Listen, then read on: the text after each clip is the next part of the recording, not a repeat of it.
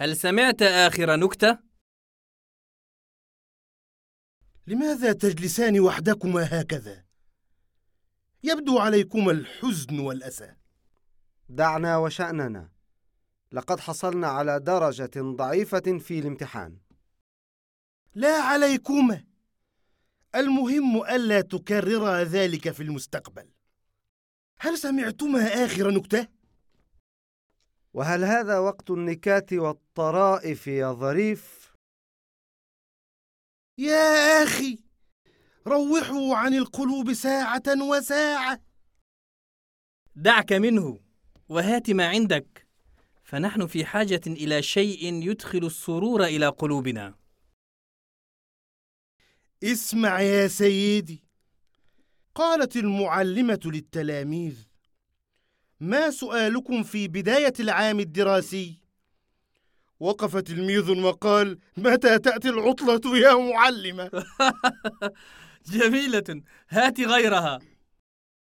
دخل أمريكي مطعما وعلق معطفه ووضع عليه ورقة كتب فيها هذا المعطف خاص ببطل الملاكمة وسيعود بعد عشر دقائق.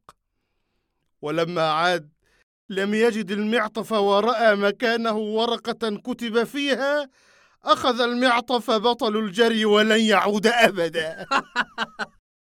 ما دمت قد تحدثت عن النكات. فاسمع هذه. قرأت في كتاب الأذكياء لابن الجوزي أن ولدا صغيرا جلس مع قوم يأكلون فبكى. فقالوا لماذا تبكي؟ قال الطعام حار. قالوا اتركه حتى يبرد. قال ولكنكم لن تتركوه. رائحة جدا. احكي لنا نادرة من نوادر جحا يا نديم فأنت تعرف كثيرا منها.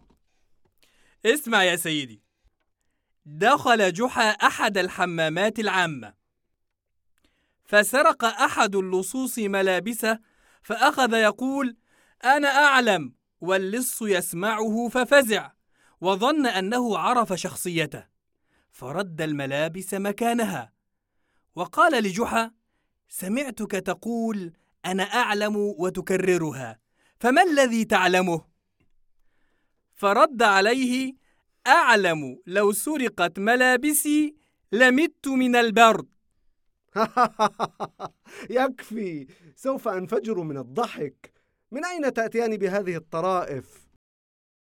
من الإنترنت وأحيانا من بعض الكتب. بعض الكتب. مثل ماذا؟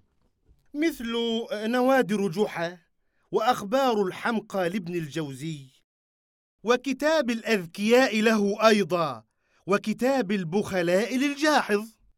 وأنا حملت قبل يومين كتابا من الإنترنت بعنوان الملف السري للنكتة العربية. أظنه كتابا شاملا للنوادر العربية القديمة والحديثة.